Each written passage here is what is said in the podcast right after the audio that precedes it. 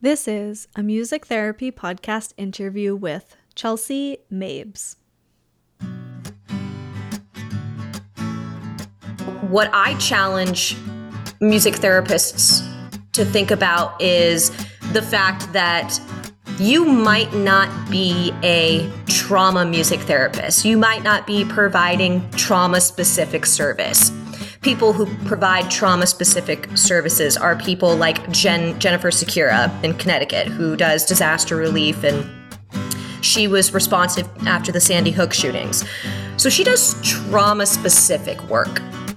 But what I'm challenging people to think about as a music therapist is being a trauma informed music therapist. So we all support people who have survived a trauma whether or not we know about it, whether or not we see symptoms of it, which a lot of people call them behaviors, but I don't call them behaviors. You won't hear me say that. They are symptoms, okay? They are responses. So, and a great example of how everybody has experienced trauma is the collective trauma of COVID.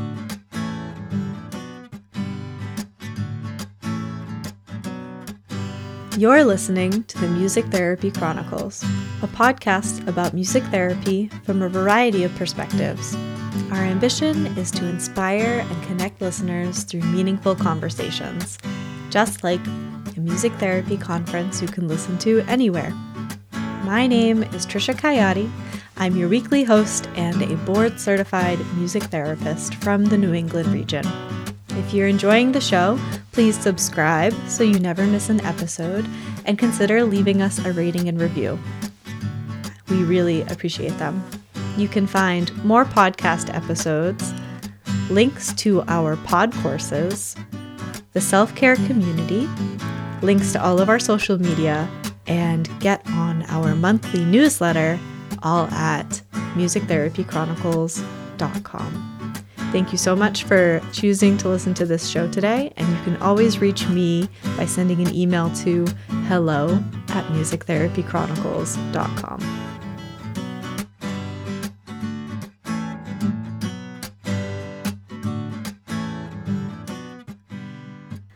Welcome back to the Music Therapy Chronicles and welcome to part two of my conversation with Chelsea last week. If you missed that episode, please go back and uh, listen to it because it'll probably put this episode more into context.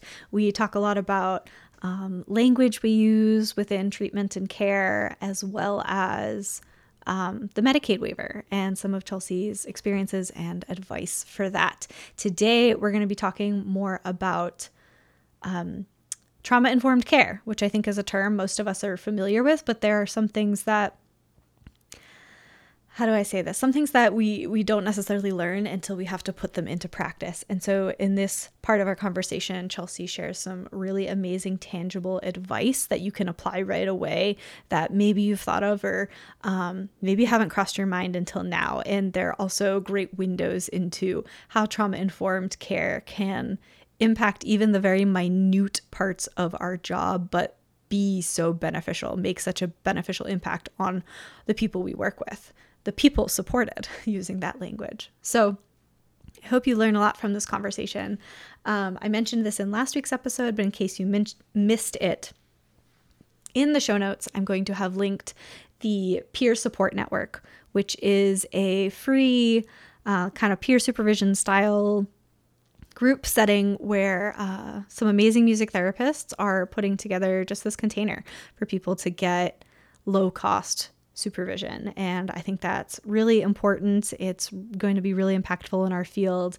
There are also lots of like community um, communities you can join within the music therapy world that are free or paid for, where you can get that peer support type feel, as well as some direct supervision is provided through some of those communities as well. So uh, if you're in need of supervision, there will be some resources linked that I didn't get to mention in the episode, but want to mention and have here.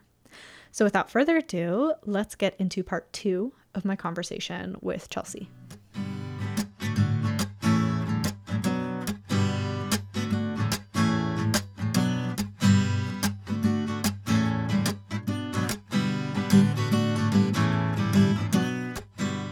Another couple of things I wanted to share um, was so my thesis research was about trauma informed care, music therapist perception of trauma informed care. Um, and that information is accessible to anyone who wants it. So my email can be provided and you can reach out to me to ask for my thesis. It is not a secret. I want everybody to read it. And I also have a GLR presentation on YouTube of me mm. verbally presenting the information. This was like a week before COVID hit that I presented at GLR in Schaumburg, Different Illinois. World, right? Blast from the past, right? Like we were quarantined in our sweats a week later. Um, but yes, that information, it, I want it to be accessible for everybody because it's, I feel it's super important. Mm-hmm. And, you know, what I think is important to understand about trauma and how we conceptualize trauma is that a lot of people think of big T trauma, like, you know, natural disasters and, um, you know, assaults and kidnapping and car accidents, but it's the little t events that are often swept under the rug, like divorces, breakups, unexpected moves.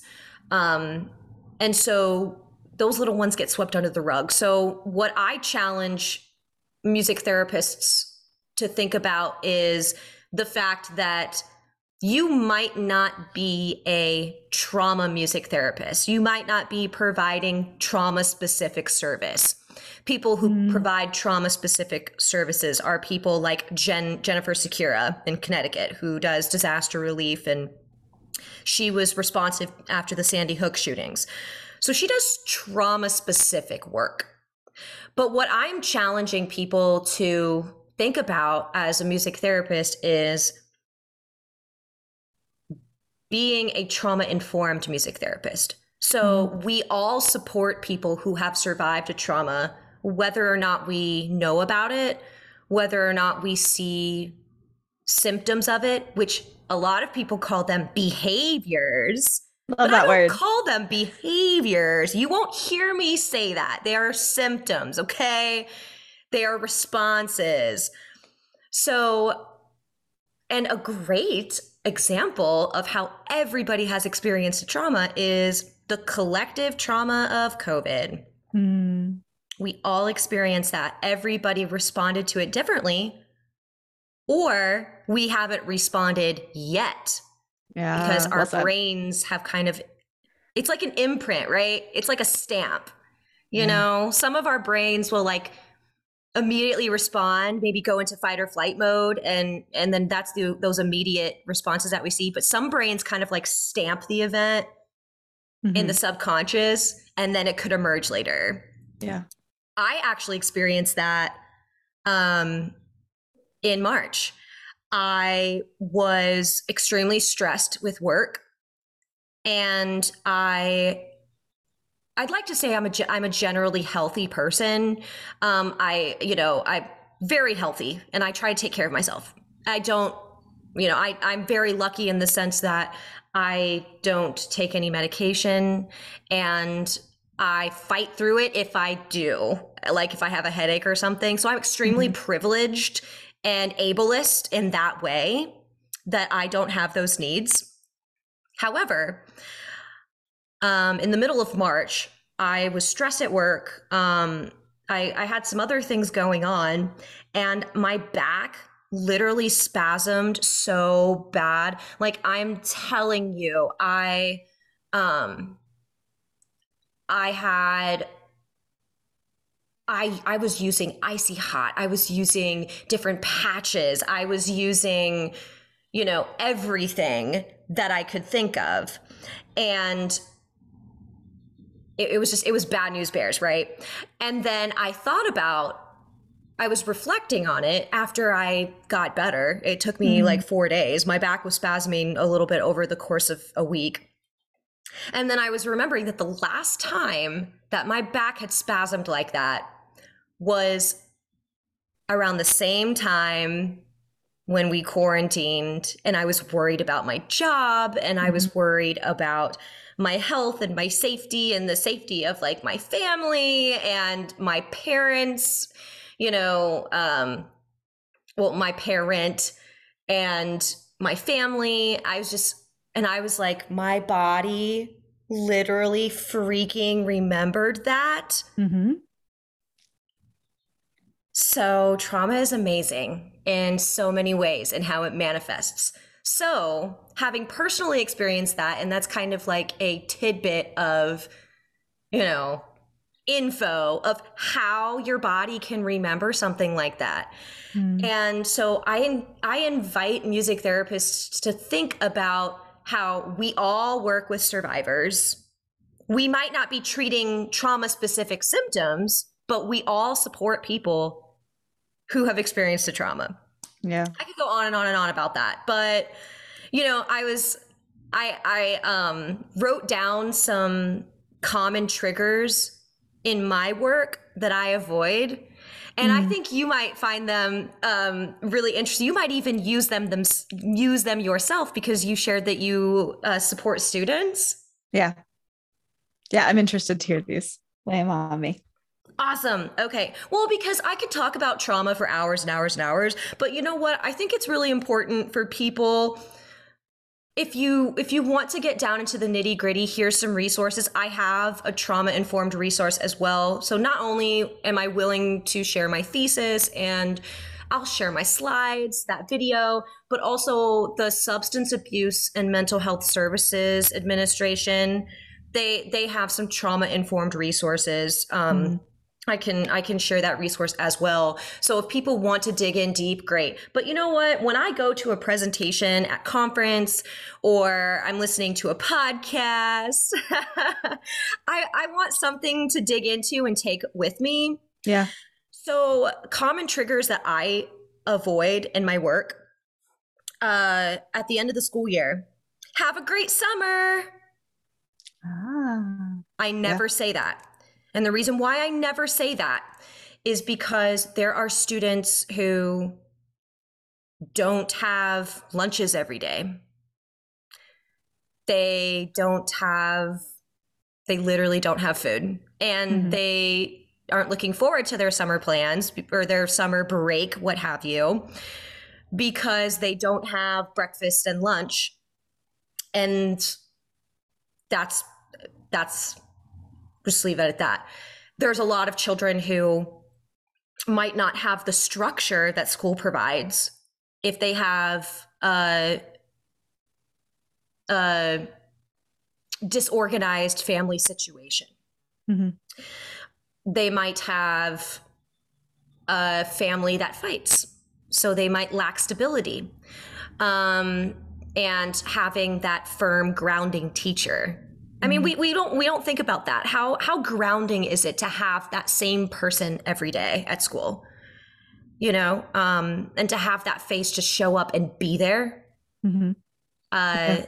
It's it's something that we don't really think about because I know as music therapists we pop in. I know that for me in the school groups that I support, I kind of pop in once a week for 45 minutes. So I know nothing about the class dynamic. Um, so instead of saying, have a great summer or what are your summer plans? I tell them that I will miss you and I look forward to seeing you again.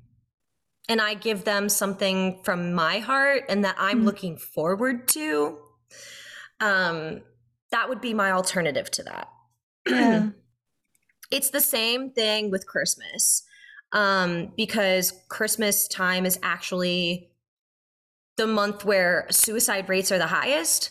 Mm. And, um, you know, it, it, it's so much similar to, to to summer break, where you know students are going back home to a situation that we don't really know about. Mhm. Children are really resilient, you know, have you? But again, because even though children are really resilient, there could be a stamp going on. And we Mhm. might not even be seeing that. Totally. So, because I don't know if the stamp is on there, that's why I make trauma informed decisions, right? Because you never know. Please, no one, don't ever ask the people you support what they got for Christmas. Can we please stop doing that? please stop asking them what Santa brought them. Because, first of all, it's not our business.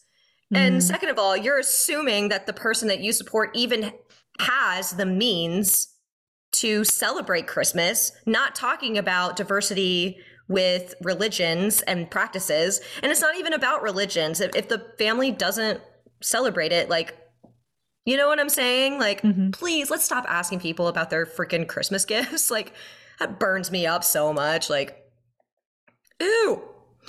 Um, and again, you know, I know that because the Christmas thing, yeah, that's really cut and dry. But you know, additionally, um, coming back from holiday break because we all take holiday break, right? Because in our extremely white privileged society, we honor Christian holidays. mm. So it's so easy for us to like come back in January and say, How was your holiday? How was your Christmas?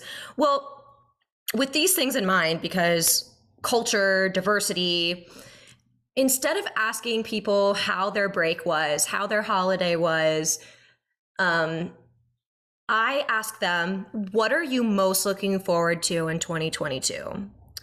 What are mm. three things that you want to accomplish this school year? So instead of hyper focusing on these situations that may or may not be traumatic, we can look for the future and say, oh, well, what, you know, Trisha, what is one goal that you have for the rest of this school year? Okay, how can I help you achieve that goal? How can mm-hmm. I support you in achieving that goal? So mm-hmm. instead of focusing on something that could be traumatic, we're changing our lens and we're looking forward to something and supporting that person. And that helps foster resiliency. Mm. So just some like, you know, little tip. And the last one that I, my last common trigger that I hear a lot of is tell your parents. Instead of saying tell your parents, I would recommend saying take this to your adult. Because hmm. a lot of people, you know, live with an aunt an uncle. Maybe they have a foster parent. Maybe they're fostered and soon to be adopted. Maybe they live with grandma, grandpa. Um, you know, so I encourage taking this to your adult or speak mm-hmm. to your adult about this because, you know, continuing to stay parent and mom and dad, it's just, it's not, it's not trauma informed, y'all. Just gonna leave it cut and dry. So, those are my common triggers that I suggest we amend and mm-hmm. again, just like we talked about with language, it takes practice and we are not perfect. So have some grace with yourself as you're. If, if I encourage you to challenge yourself, but also have some grace. Yeah. With that.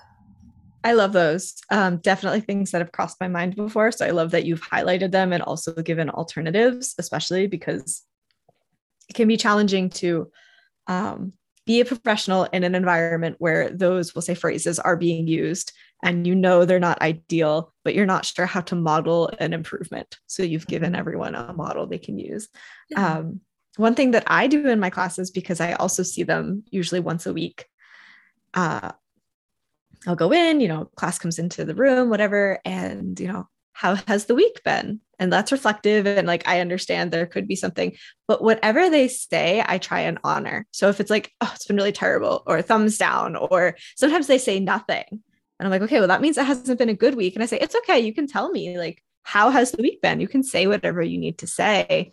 Um, and then from there, I'll do the, okay, how can we improve that for group or what should we do in group today that will help with that or that will make you feel better or, you know, whatever it is. Um, so try and acknowledging like, yes, you can reflect on things and not be content with them. And that's okay in this space. And also, we're going to make this a safe space where you can feel better if you need to. I love that. that's fantastic. Yeah, right? I love that. I love that you use the word honoring. Mm, honoring thanks. their feelings. Yeah. Yeah. Try.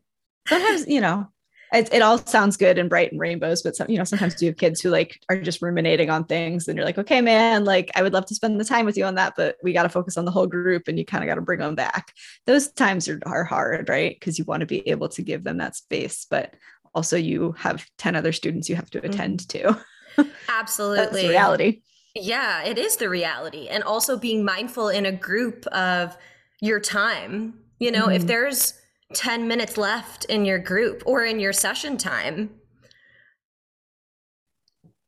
it's not safe for the person that you're supporting to open up a can of worms that you can't put the lid back on by the time you leave Well said. it's just not safe you know because you know you you also brought up safe space safe space is the most important thing Mm-hmm. and you it, it's impossible to foster safety when there are challenging and difficult feelings that are brought up and there's no way again to find a way to put the lid back on you know we don't have to get the worms to stop squirming today Well said. Yeah. but containing it Yeah. safely so that we could access it again together when Mhm. that person is ready to open that lid. Yeah. Oh, well said. I really like that that visual of hey, we don't have to have things stop squirming. Like it's okay to still have these feelings. We don't need to fix it all in one. And fix, I use loosely. Uh, we don't need to address it all in one Mhm. session. But yeah, we do need to make sure we send them on to the rest of their day in in a good headspace, which can be challenging, right? That transition um, can be really tough because sometimes like they're ready to go there, but you're out of time. Yeah. Mhm. Yeah, and I think, you know, honoring that and acknowledging that there's I mean, I think there's a lot of ways that we can validate where a person wants to go, but they but it might not be the right time. You can we I think we can just say that. We can just say, you Mm. know, Jane, I understand that you're ready to talk a little bit more about this experience with your cat. And I'm wondering if we can talk about this next week. I'm wondering if you can think about a song that represents what you want to say and bring it to us next week. Mm. I'm wondering if next week you can have the floor and you can pick an instrument and share with us musically what's going on. So, like validating that, Totally. but then also kind of putting an end on it yeah. as opposed to, you know, well, I've got 10 minutes left and tell us more. And like, I think, Yeah. but that's the thing is we're, we're curious people and we want to help and we want to dive in. But again, having some restraint and having some boundaries for safety. Mm. And let's remember the worms, y'all. I also I like what you said because it's being very clear and transparent. And I know from working with a lot of my students, um, they've been through some life and they don't want me to sugarcoat things. And if the reality is we only have 10 minutes left, again, mirroring, I I see that you are ready and I want you to have the time and space to share with us. We don't have it today, but we can have it next week. And a lot of them really respond well to being spoken to. I want to say like an adult, right? We we want things to be developmentally appropriate and kind and like, you know, but they they've been through life, man. Like they just they just want to be talked to the way it is. Um I 100% agree with you. I have also had a lot of success in my clinical work by treating some of these young folks quote like adults Yeah. like you said Yeah. i don't really know how else because you i mean you said it perfectly. They've been through life. They've experienced some things. That's also a trauma informed appro- approach in a way because we don't know. We don't we don't know what we don't know.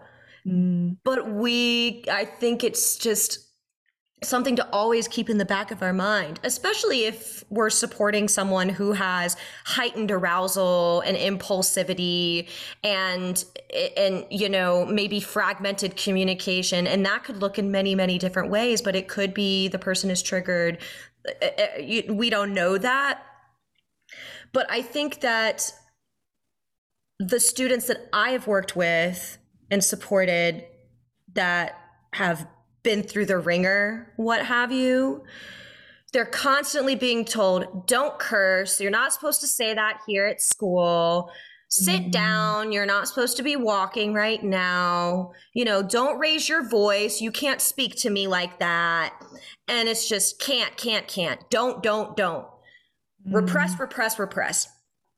And it's not that I don't think that these, you know, environments, it's just, there's just a lot of growing to do, right? Yeah. So I have found that I've had a lot of success. And one of the examples that I'm going to use to piggyback off of yours, because I 100% agree with you and what you shared about, hey, the, just letting you know that 10 minutes left in this space.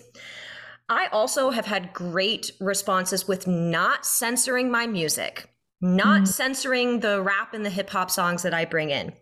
Because not only it's it's also muting black culture um, and so again, take it with a grain of salt.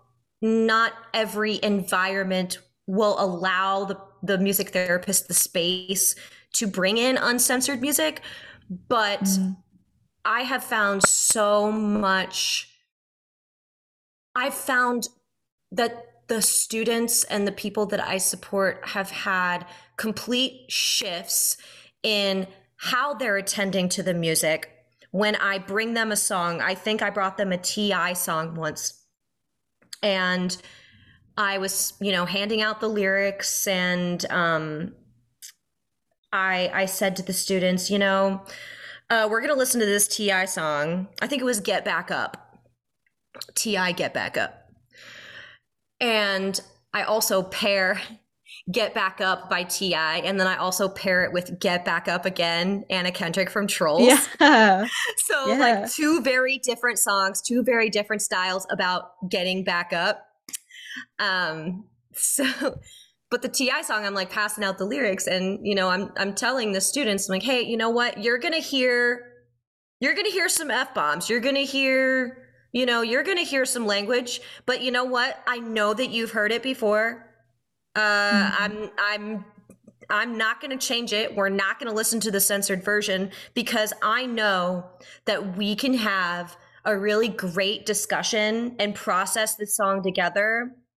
And we don't have to use that language ourselves. I respect mm-hmm. you all enough that we can listen to this song and the way it was supposed to be listened to and talk about it like young folks. And then you mm. see hmm. all those kids like looking down at the lyrics and they're like, yeah, Miss Chelsea is going to let us listen to the song with the word shit in it. Like, yes. Oh man. So I agree with you. That was one of my favorite uh, song discussion experiences in in in my career was when we when we did the uncensored TI song and I just put it down for him. Like, y'all, yeah. I respect you enough that we can do this song together. It's gonna be fine. And it was. Yeah. It's beautiful. I love that. Um for anyone, I, I am in some environments where the school would not let that happen. so for anyone else who is in that, a way I found to balance it is um, I usually don't bring songs. I usually let the students choose the songs. And part of that is because I don't want to assume what they like and then censor it. You know, like I feel like there's a little bit of I don't understand entirely what they what they want, but they'll tell me what they want.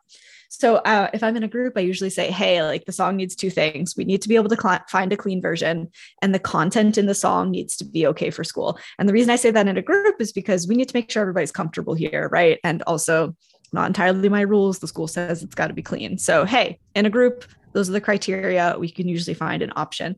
But if i have like a one-on-one or even a two-on-one i usually say the rules are different when it's just me and you. You can pick whatever you want. Um, and that's not perfect right? We'd love to be able to just give free range as often as we can. But again that's a way i've tr- i've found that i can balance it. And the students usually respect that and can understand like when it's just me and trisha it's okay. You know, whatever I bring to the table isn't going to offend her. But when it's me and Bob and George and Chelsea and whoever else, like, okay, some of my music, even if they listen to it too, mm-hmm. you know, it could not be the time for it. So yeah, that's that's a way of it's not ideal, but it's a way of trying to try to balance those worlds. mm-hmm.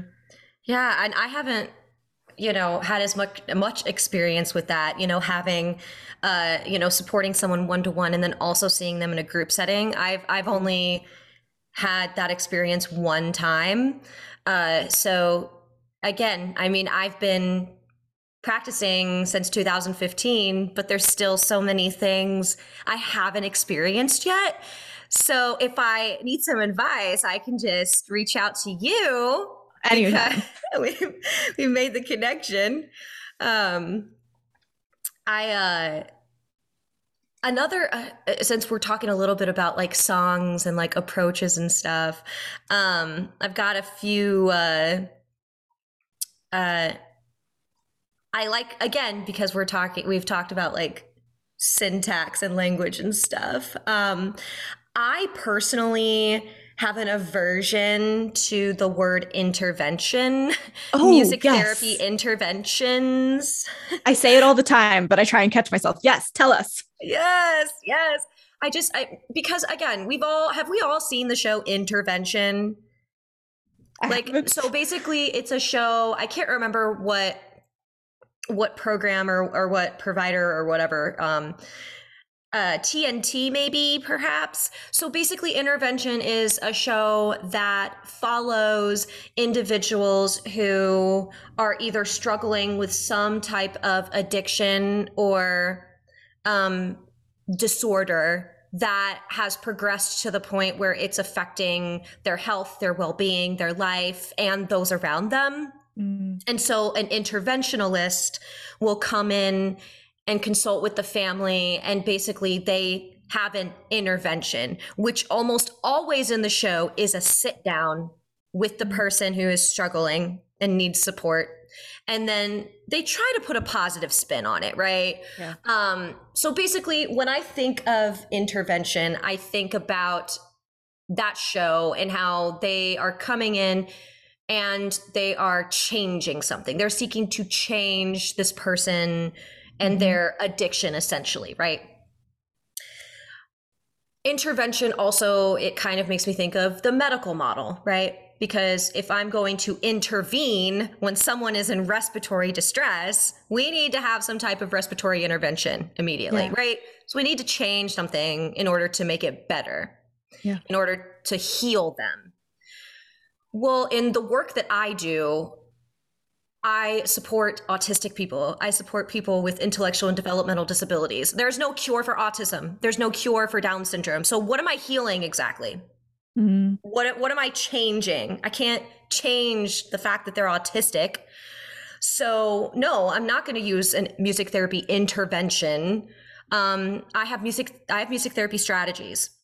Strategy. Yeah, I have some music therapy applications. Mm-hmm. Um, I know a lot, I have a lot of colleagues that don't like the word activity, but you know, it, because I mean, you know, that's kind of like the sing along, like my music teacher is here to sing with me. We're going to do an activity. Yep. So, yeah, I also get a lot of people aren't a fan of activity, but it is an option, right? But I like strategy. I like mm-hmm. strategy. So, I have music therapy strategies for how I'm going to support this person and their goals. So I've got some strategies that I really like. you know what? Have you ever used the Beatles Let It Be for like a songwriting experience? Yeah. I right? I think every music therapist I've talked to has used that. And mm-hmm. Let It Be is my favorite my favorite songwriting to do. And I don't have to overcomplicate it. Um or maybe, you know what, and that's better said than done because when I first started practicing songwriting with a person supported was super scary because I was like, I, I don't know how to do this. It's not going to sound good. Like, I'm it must be perfect. it must be perfect. Oh gosh. Mm-hmm. There's a cognitive distortion right there. Well, we're musicians, it. right? Like yeah, yeah. Oh, I wish I wish the listeners could see that face. it's like the eyes got big and the jaw got tight, like mm-hmm. Mm-hmm. side face, angry. oh, maybe iOS will update for a version of that. Right. Get an That'll iPhone be. update, emoji update. I love that. Well, I love I love strategy. I've used application. Um, but okay, so when when I was an undergrad, the way the word intervention was presented to me was we use intervention instead of activity in order to like justify that we are music therapists and not just like a music professional doing an activity. And of course, little 18 year old me was like, oh, yes, that makes sense. We must always advocate and prove that like we are doing important things. Um, and since then, like it's like all the other language I've been using today, it's ingrained in me and I'm trying to um, to mine it out. But yeah, I like I like strategy, I like application. I use activity and I try to and use it in a way that's like reclaiming it. It's like, like we can do activities. Like, you know, my teachers do activities and it doesn't mean the students aren't learning. right? Yes. My there teachers. you go. My bad. The teachers in the school to which I go. I know, right? It's just, uh, see, you're going to notice it all the time now. You're going to notice ego. when people are. My ego is like, everything is mine. Ownership. I own it all. Yes. It's mine. Oh my gosh. But you know, I you um I I think it's so true though, you know, like with what what we've experienced and what we learned because we only know what we've learned, right? And you know, but that's that a great starting point. When you're that young, like when you're you're so impressionable as an undergrad student, um it's like these are the people who know. They're teaching me. I am a sponge that takes in the information. Uh, mm-hmm. which I can see is like slowly shifting in academia. More and more professional professors are kind of like, here are the things we know, here are the things we don't know, and here are all the questions in between. You get to figure them out. Ooh, that's inviting. Right? Ah. Or I should say, here are most or some of the questions in between. You'll come up with others. That'd be more accurate, I think. Ooh. I like that. I might need another cup of coffee and reflect on that. Ooh, yes, wonderful. I want to be cognizant of your time because I feel like we could just talk for ages. Um, is we there anything could, else? we? Yeah. what did you have anything else you wanted to to touch on before the rapid fire? I really wanted to share, at least share some of my favorite music therapy strategies, just a few things, because like I know that again, it's really important for me when I listen to something. Yes, I love hearing about experiences and rationales and like having things to chew on, but I also really like having concrete information totally. to take. So I do have a couple of concrete things that I do that I think other people might find interesting. If that's okay. It. Totally. Oh, yay. Okay. So some of my favorite music strategies. And I wrote them down in preparation because I'm just that type of prepared for this morning. Thank you. So, um, one of my favorite strategies is this game and song called Grocery Store. And you could make up any chant you want for the grocery store, but I'm just talking about like, you know, what's what the strategy is and like how you can adapt it for your work. So the reason why I like the grocery store. So the grocery store, I have different food items, any type of food item. You can make whatever you want. And there's so many different goal areas that can be addressed with that. So like communication, you can use American Sign Language. You can use verbal expressive communication. You can work on sentences. I want to buy blank.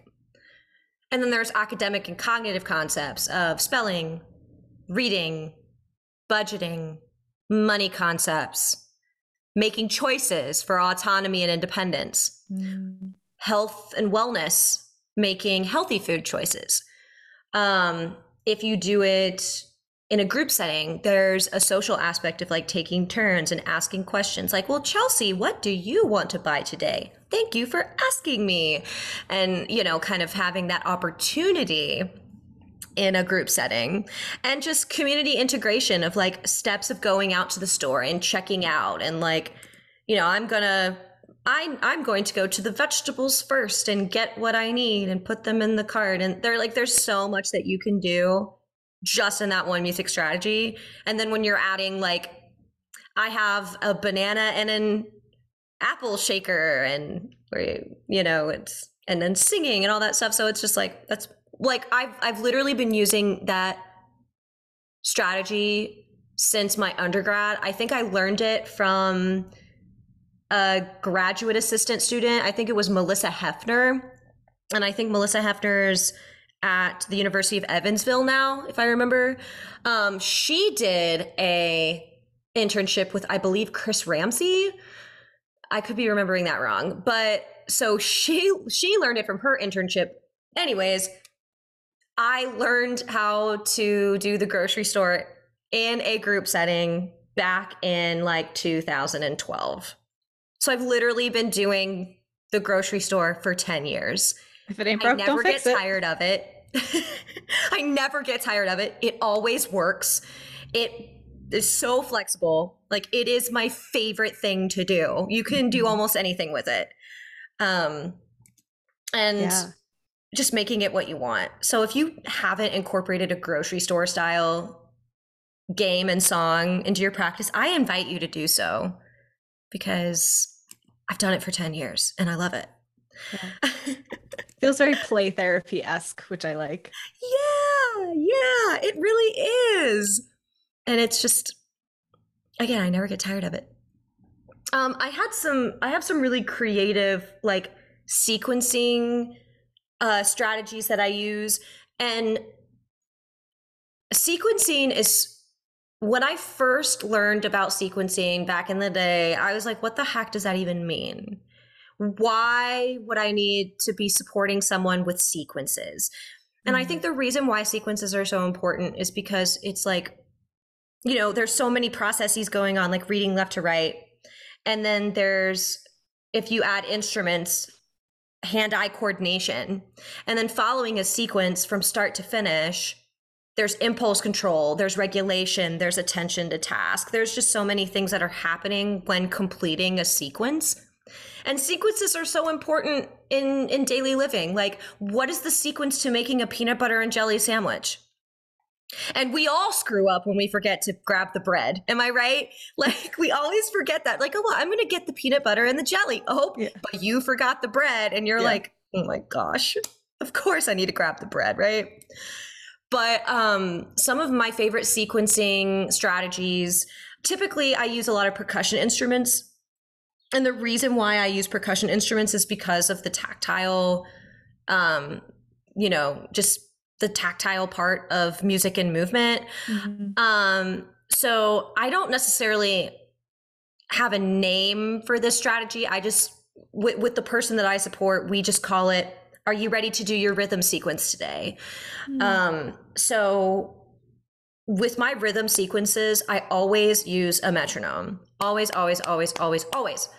Um, so if you haven't tried using a metronome in your work, I think you'd be surprised with with how interesting the environment can adapt mm. because of the steady beat. Yes, the steady beat. The great regulator, the great yes. organizer is the steady beat. Typically like 65 to 70 beats per minute because it's kind of like the natural resting heart rate. It's why I choose that. Um, and so, yeah, choosing using a metronome is just so freaking amazing because it, you know, we have like the auditory pathway, right? Mm-hmm. And that mm-hmm. type of sequencing that's going into the brain. And then that's why we have entrainment, right? Entrainment to the beat. Anyways, I'm nerding out right now. like, let's talk about the brain more another day. But uh, so the sequence is I just have and I, I just have like little sheets of like staff paper with like a four bar phrase on it. You know, I don't really go much different than quarter notes, half notes, and eighth notes, mm-hmm. but like three different rhythms. And we use the couch because I, I am a supporter at her house. So, like, one couch cushion has one rhythm and one instrument, second, third. How fun. it's another organizer, right? Like one, mm-hmm. three. And so the sequence is with the metronome in the background. Um, the the first rhythm one two three four rest two three four number two da, da, da, rest and then number three and then doing it three times in a round mm. we've been working really hard on that and i just I, I think that you know and this person in particular that has been so so successful with it i mean she's really been working on um she's got a lot of internal stimuli and it's it, it, it's frustrating for her to have this internal stimuli. So she's really been working on you know not only attending to task but really just using you know uh, she's she's focusing not only her mind but her body on this specific task that's that's organizing and then practicing how long can i you know how, how long will i complete this sequence? How many times can i you know complete this sequence today?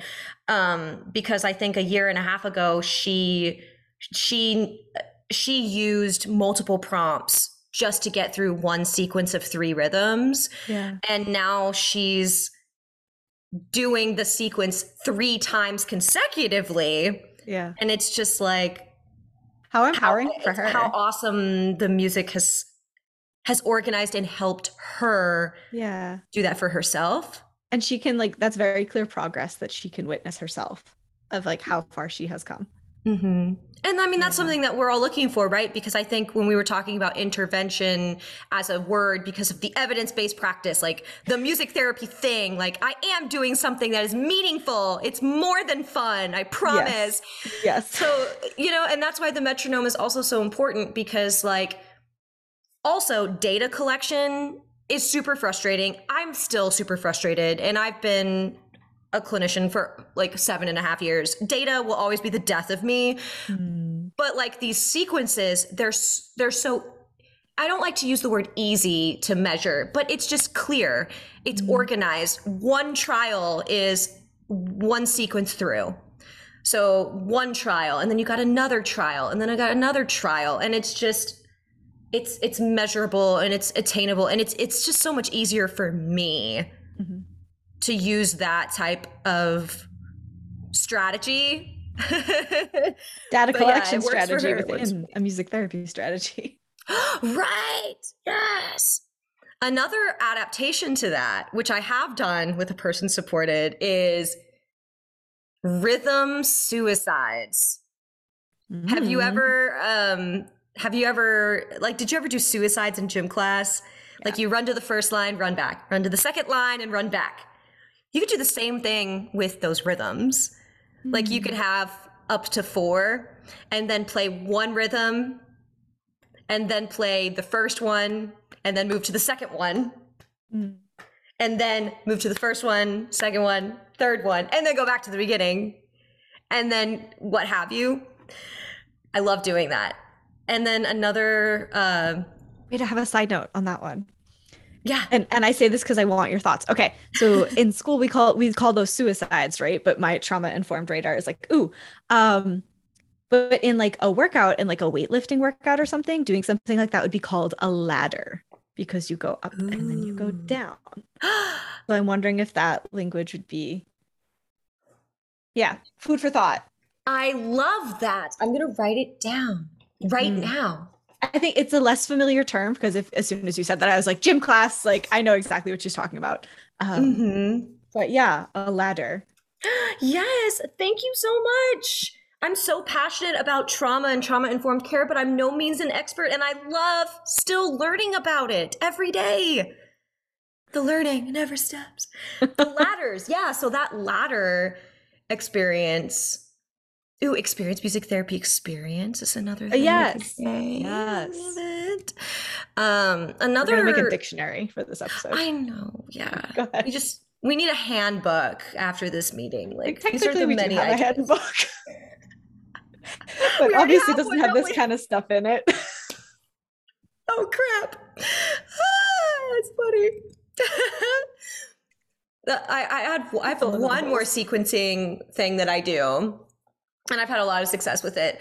See, I call it like eight track, but it has no no correlation with an eight track player whatsoever.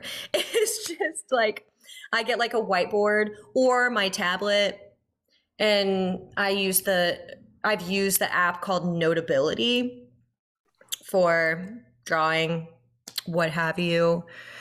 Um, but the numbers one through eight, so like one through four on the top, five through eight on the bottom.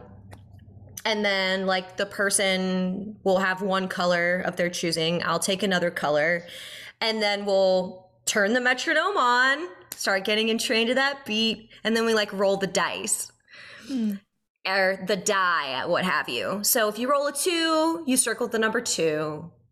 If you roll a three then you move you add three so one two three so that would be two and five so you guessed it. You just play the instrument on your number that's hmm. circled or your color. So you might only play on two and five, and then the other person might play on four and six. Whatever it is, it's totally random. Yeah. But and I mean again, there's so many different like levels of prompts that you could like pair with that and just kind of fade those prompts. Um, but also I've done it other ways like and not just one, two, three, four, five, six, seven, eight, but only odd numbers. One, yeah. three, five, seven. Um, and then even numbers. We've done it backwards. And then speeding up the tempo, which speeding up the tempo, I think it really helps to like kind of break break the ice because then you're like one, two, three, four, five. Ah, ah, ah. Yeah, yeah, yeah. That's always the fun part. Going yes. super fast. Yes. And then when you mess up, it's just like, ah, ha, ha, ha, yeah. But with the metronome, the music keeps going. So like everyone else, like you have another chance once everyone else gets their turn. I love that. Yes, yes. So those are because I think that, and the one of the reasons why I wanted to share some of those sequencing activities is because, you know, again, like with with the potential areas of growth, aka goals, goals equal potential areas of growth, right? Another so term. those potential areas, yes, more language, more language. Um, or as some people have in their assessments, areas of need. Yeah. So as opposed to areas of need, areas for potential growth.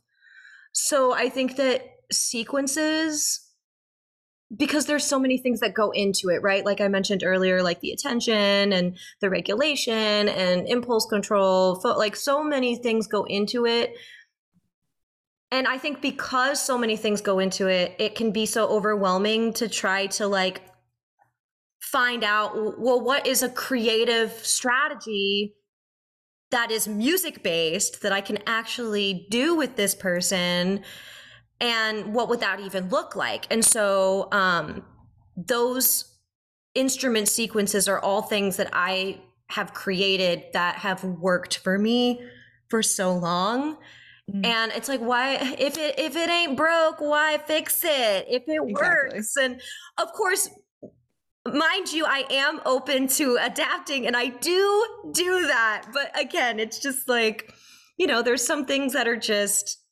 so so powerful and I've seen that they work. And you know, you can do lots of other things like if if the person is more musically inclined and they they do know music theory. You could add some like mm-hmm. dotted eighth notes in there, and you could add some triplets, and you could add whatever it is that works for the person supported. But if it's yeah. just like basic level, you know, sequences, maybe stick to quarter notes perhaps, and then kind of build off from there. There's always somewhere to grow with it. Y'all, totally. if I see 30 second notes, I'm out. I'm out. I'm especially if you have like a shaker. I love when people try to do fast rhythms on like a one-handed instrument. They're like buffalo drum, 16th notes. yes, funniest. or like a triangle. yes, yes. Triangle, at oh least oh you go on the inside. You could like triple it pretty fast, but yes, yes. I'm cramping up just thinking about that. yes. I love those. I'm especially I look forward to trying that um doing the the you said the notability app one where you write the numbers i can think of a couple of my groups that would like what we've been working on that would be a great next step for them so mm-hmm. i'm excited to try that one myself yeah yeah it's it's great and you know you i just depending on how you want to organize it because for me, I, it was just me and one other person. Um, mm. And so, like, they would circle the number and I would underline it. Yeah. So it still had like a little bit of organization and, um, or, or, you know, make it more challenging and underline them both and you know let's yeah. let's keep things the same or you know maybe i'll do a triangle over the number and then i'll do a square over and you know maybe the each person plays on one number or maybe yeah i just i think i i would love to hear how how you adapt it for yeah. what you're doing because there's so many great great ways mm-hmm. I love. I call like it eight track, but I don't know what what else could we call it? Eight track. I don't know. I'm thinking of. I used to march drum corps, and Ooh. um, I played trumpet. So just for anyone listening, this will make more sense knowing that. Uh, the drumline people, like any break we had, they would sit around a drum pad, and they would each have one stick, and they would like subdivide rhythms together. It would be like, you know, they each do quarter notes, so they each do eighth notes, and then they each do sixteenth notes. And like they would just to get their rhythm so in tune with each other that you couldn't tell who was playing or like there was no hiccups in the rhythm. Um and so this is making me think of that. Mm-hmm. yeah i i don't know. I don't know how else to explain that. Also i try i do this game where i called pass the beat everyone gets a beat in the circle and we go around bump bump bump oh, around yeah. the circle. If someone plays two beats it switches direction. Um, but there's no steady rhythm. It's kind of just like you need to focus on where the beat is and which direction it's going. So it's a very good like beginning of the group mm-hmm. get everyone attending to the same thing you know focusing activity. But this is like a different a different mm-hmm. version. Like we could start okay we're going to pass the beat today but we're going to do it in this tempo. We all need to be in tempo. And then we're going to put the things on the board. Okay tracking back, my brain went in a whole different thing. Um, the reason I brought up the drumline thing is because they probably have a name for that activity they oh, did. Yeah. They probably called it like subdividing or something weird or like I'm yeah. not a percussionist, but I should ask one of them what they call it. yes. No, but that's a really that's a really cool layer though. Like it, it, whatever number maybe each student or each group member has a different rhythm and you know you could. Or what, what? I mean, I don't know. It could be like maybe half notes. So I don't. I don't know. And I'm thinking like, ah, I'm see. When I get back to my desk, I'm going to work this out. Okay, I'm going to work this yes. out. Yes, love it. But however, you know, I was thinking that, you know, we're. I I also want to put out a disclaimer with the use of the metronome. Um, yes, I've talked about like the auditory pathway and the brain and organizing and things like that, um, which I think with a grain of salt, mm. because there there might be people that I support in music therapy that need support physically to to maintain instrument play. Um, like, for example, some of the folks that I support that have cerebral palsy. Um, I am hesitant to use a metronome and some of the sequence strategies that I shared because it is that person's it's the way that person's brain is wired that their movements are involuntary mm. and the hyper structure and i hyper is not the right word but you get what i'm yeah. saying the structure yeah. of the metronome and those types of strategies that i shared might create frustration yeah. and defeat yeah in a person whose physicality they just they're they're that's just not where they are so with a grain of salt with that mm.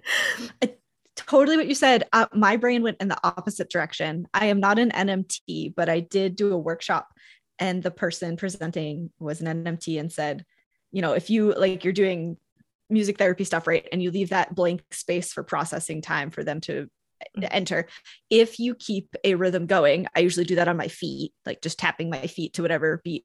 That helps the brain keep cycling. Whereas if you just left that space and let it be empty, suddenly like the brain was starting to entrain and then it went away and so it can actually be really supportive to like leave that space but keep that foot tapping keep that like rhythm somewhere to keep the brain cycling and leave as much processing time as needed mm-hmm. um, but keep the rhythm going in a supportive way so experiment with both you know yeah. see if like keeping that rhythm going is helpful um, for the supported people that we work with or if it's if it is creating a sense of defeat you know right? That's what we do as therapists is trial and error and then find the best option. Yeah or trial and error trial and error again. Yes. Yes yes. No but i'm really glad that we took a little bit of time to talk about strategies because i feel like i have more ideas and i feel energized yeah. that you know because it, it it's always good to chat with another person who gets it. Gets it. she thinks I get it, everybody. Agreed. Yes, this has been a great conversation, and we could obviously keep talking. Uh, yes. Are you ready to move into the rapid fire, or do you have do you have more I'm on ready. your heart and mind? Okay.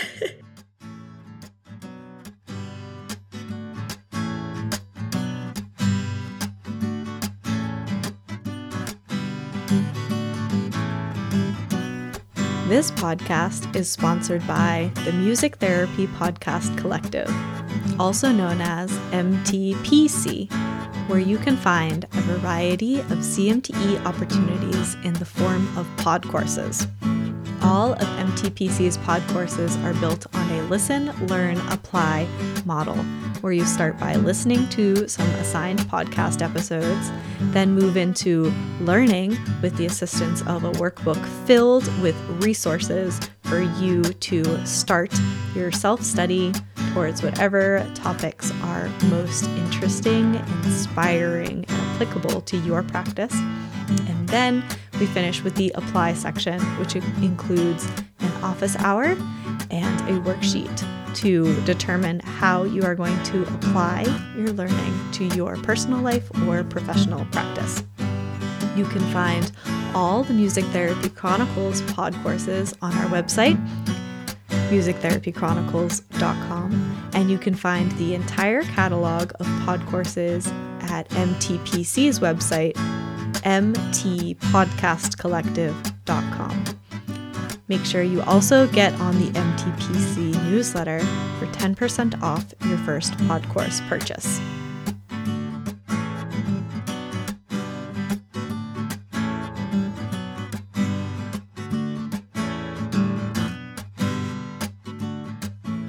Cool. So, coffee or tea? Coffee. Surprise, surprise. Early bird or night owl? Night owl. Oh, thank you for getting up this morning with me then. You're welcome. I'm surprised I was so chipper. I appreciate it. You're welcome. Something you'd tell your younger self. It is okay to make mistakes. Kind of cliche, but I think I needed to hear that. Yeah. When I was younger. Yeah, I don't think that's cliche at all. Thank you your music therapy elevator speech.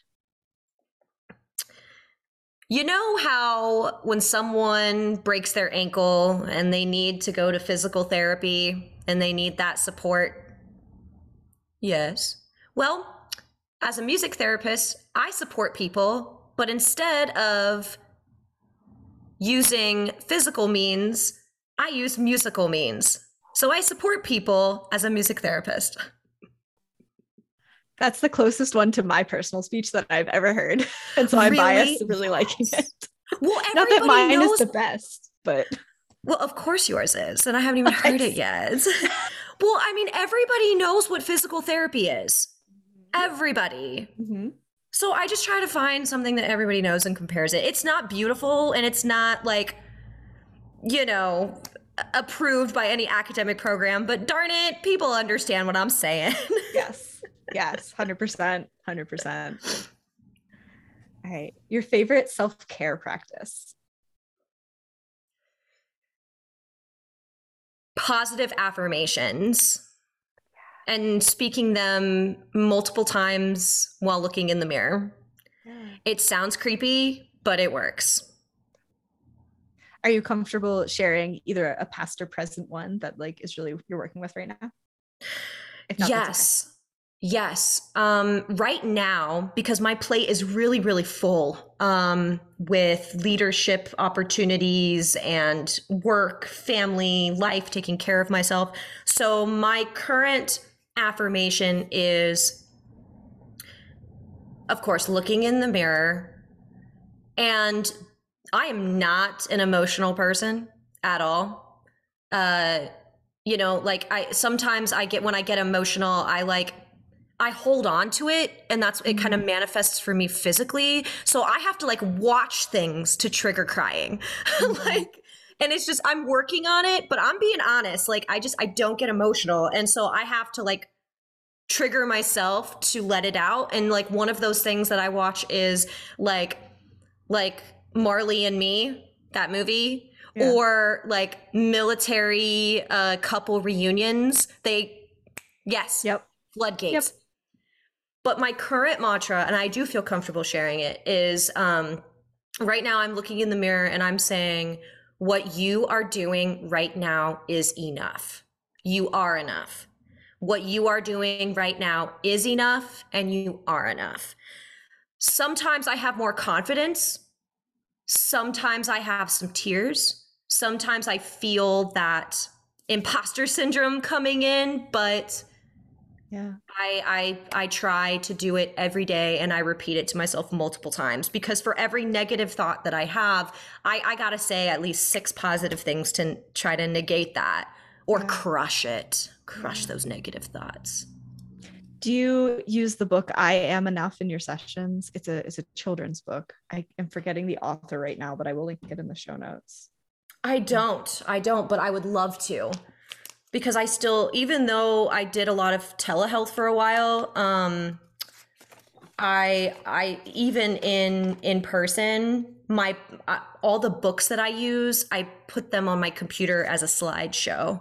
Yeah. And so I'm always open to adding more yeah. quote books, aka mm-hmm. slideshows to my work. I am yeah. I will link it. And also um, the melody that I use with it, I learned from Stephanie Leavell. So I will link her wherever she posted that. So all that will be in the show notes. Yes. Yes. Something that's currently adding value to your life. Oh, adding value to my life. Currently, it is my colleagues here mm. in Lafayette. Um, I have two colleagues that I work with, and we're also friends, which is an absolute joy. Yes. Um, so they're bringing value to my life uh, in more ways than they know. But I I will share that with them and let them know that they're bringing value to my life. They yes, bring value to my life and they validate my life. They're yeah. special people. That's awesome. It's great to have music therapy people around you. Yes. Yeah. Yes. Yeah. All right, the next one, I recognize my use of language here, and I choose to use the word intervention in this question so that it's fluid and everyone understands what the question is. No worries. But maybe it will change over time, right? Your favorite intervention or song to use in a session. This could totally, totally be one you've mentioned already. Yeah, definitely let it be. Yeah. Okay. Let it be is my favorite. Yeah. Absolutely. And I and the reason why is because I cuz I think we touched on it cuz we were like, "Ah, when we were young, we didn't know uh, it had to be perfect." Yes. But the reason why I love Let It Be is because um so when I find myself in times of trouble, aka identify a time where you needed help. Hmm. Mother Mary comes to me. Did someone help you? Or how did you receive help? Speaking words of wisdom, what did that help look like? Or was there advice? And let it be. What was that advice? Mm. So it's mm. just super doom, doom, doom, doom. But the great part about that song is because musically, because the kicker here is okay so what's the advice what's the what are the words of wisdom what helped you and over the years i've had people supported share so many different pieces of advice that have worked for them leave it alone just have faith It'll be all right. Take care of yourself. And it's so powerful to musically validate that with just have faith, just have faith. Yeah. Or leave it alone, leave it alone, leave it alone. Speak in words of advice, leave it alone. And so musically, it's it's just the best. But I'm yeah. also starting to get real sad because the younger that the people I support are, the less likely they are to know who the Beatles are. Yes. so it's a little bit of education in there, everybody. True. We have to find a, a more modern version. Um, yes. Yeah, for sure. Yes. I'll, I'll think on that.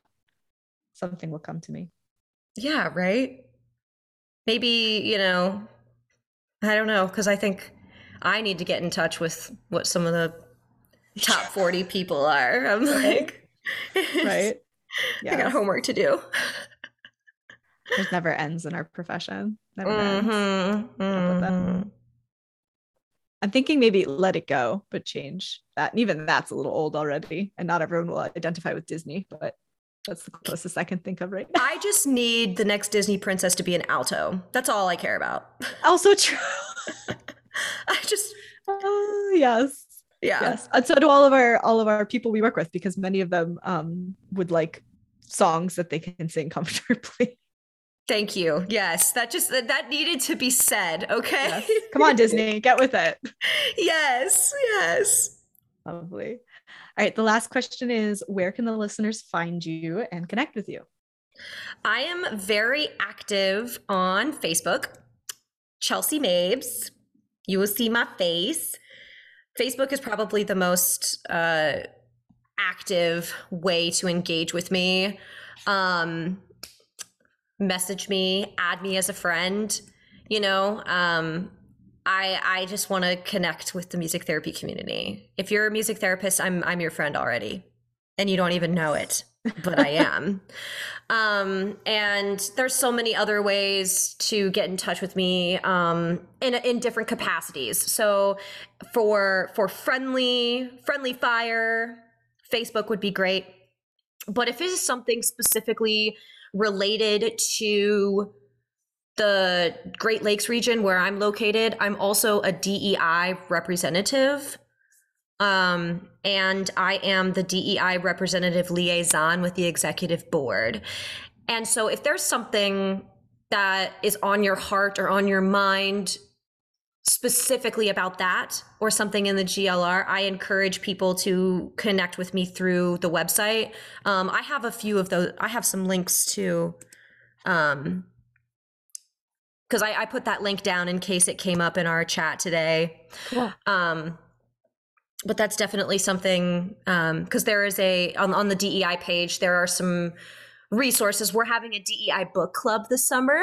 Ooh. Yes, yes. Yes. Um, what region are you in? I never asked I'm you. in New England. Okay. I'm down for a book club if I'm allowed. it's for GLR only, but you know what? I know, so right? I know, I know. But the books that we will be reading are hold on, let me pull up. Uh Me and White Supremacy. Yep. I don't know if you've read that book yet. Uh, I've read at least part of it. It's it's more of like a journaling, self-reflective, mm-hmm. if I remember mm-hmm. correctly. Yeah. Mm-hmm. yeah, yeah, very good. Yeah, so the journaling is paired with the book We Will Not Cancel Us. Cool. Yeah, so that's going to be the topic of the DEI book club, which is for which other than the book cost is available to anybody in the GLR member or non-member. Um, also on the which you can access this too in New England, we have on the GLR DEI page, we have like a resource list. So it's an Excel sheet that we mm-hmm. like update periodically.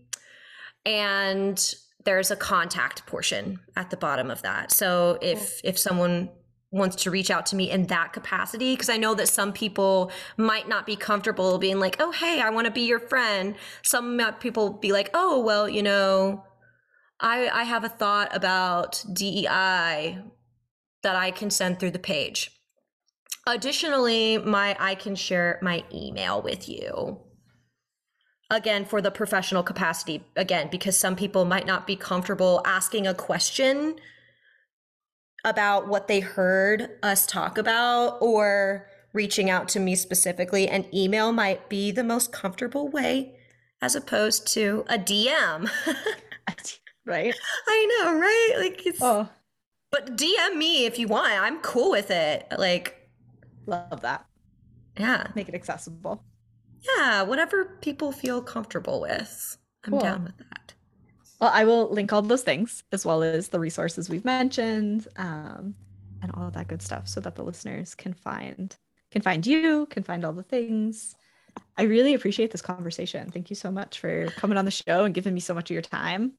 Oh, I really enjoyed it. I'm uh, I mean, it just kind of felt like I mean, I took a couple of notes of things that, you know, were important to me because I was like, where the heck?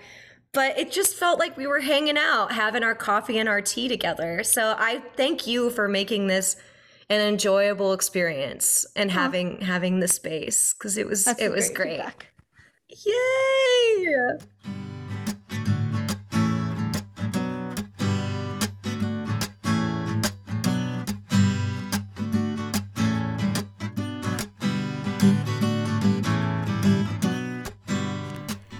Thank you again for being here to listen to today's episode. I hope you learned a lot. I hope you walk away with maybe even more questions than answers, or some ideas to chew on, or things to kind of develop your own opinion and thoughts on. We definitely had a lot of contemplative conversation today, which I appreciate.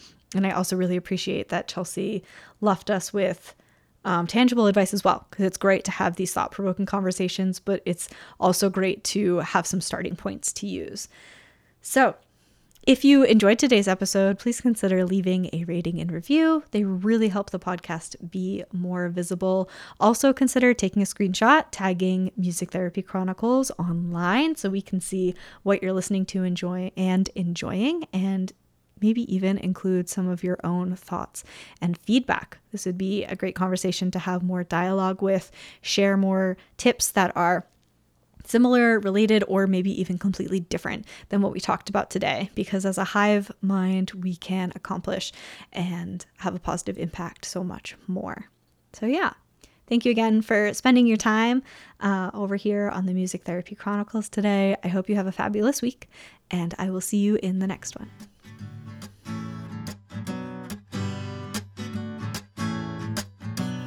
Thank you so much for taking the time to listen to this episode. I really hope you enjoyed this conversation and got a lot out of it.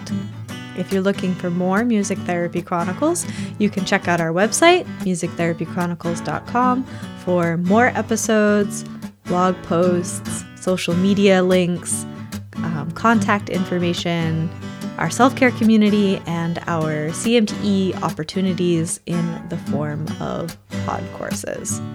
Hop on our monthly newsletter if you haven't already, and follow us on social media for just staying up to date on what's going on behind the scenes. We are Music Therapy Chronicles on all of the platforms. Please take a moment to leave us a rating and review. They really help the podcast be more visible so more people like you who are looking for this type of content can find it. Thank you again for taking the time to listen to this week's episode, and I'll see you in the next one.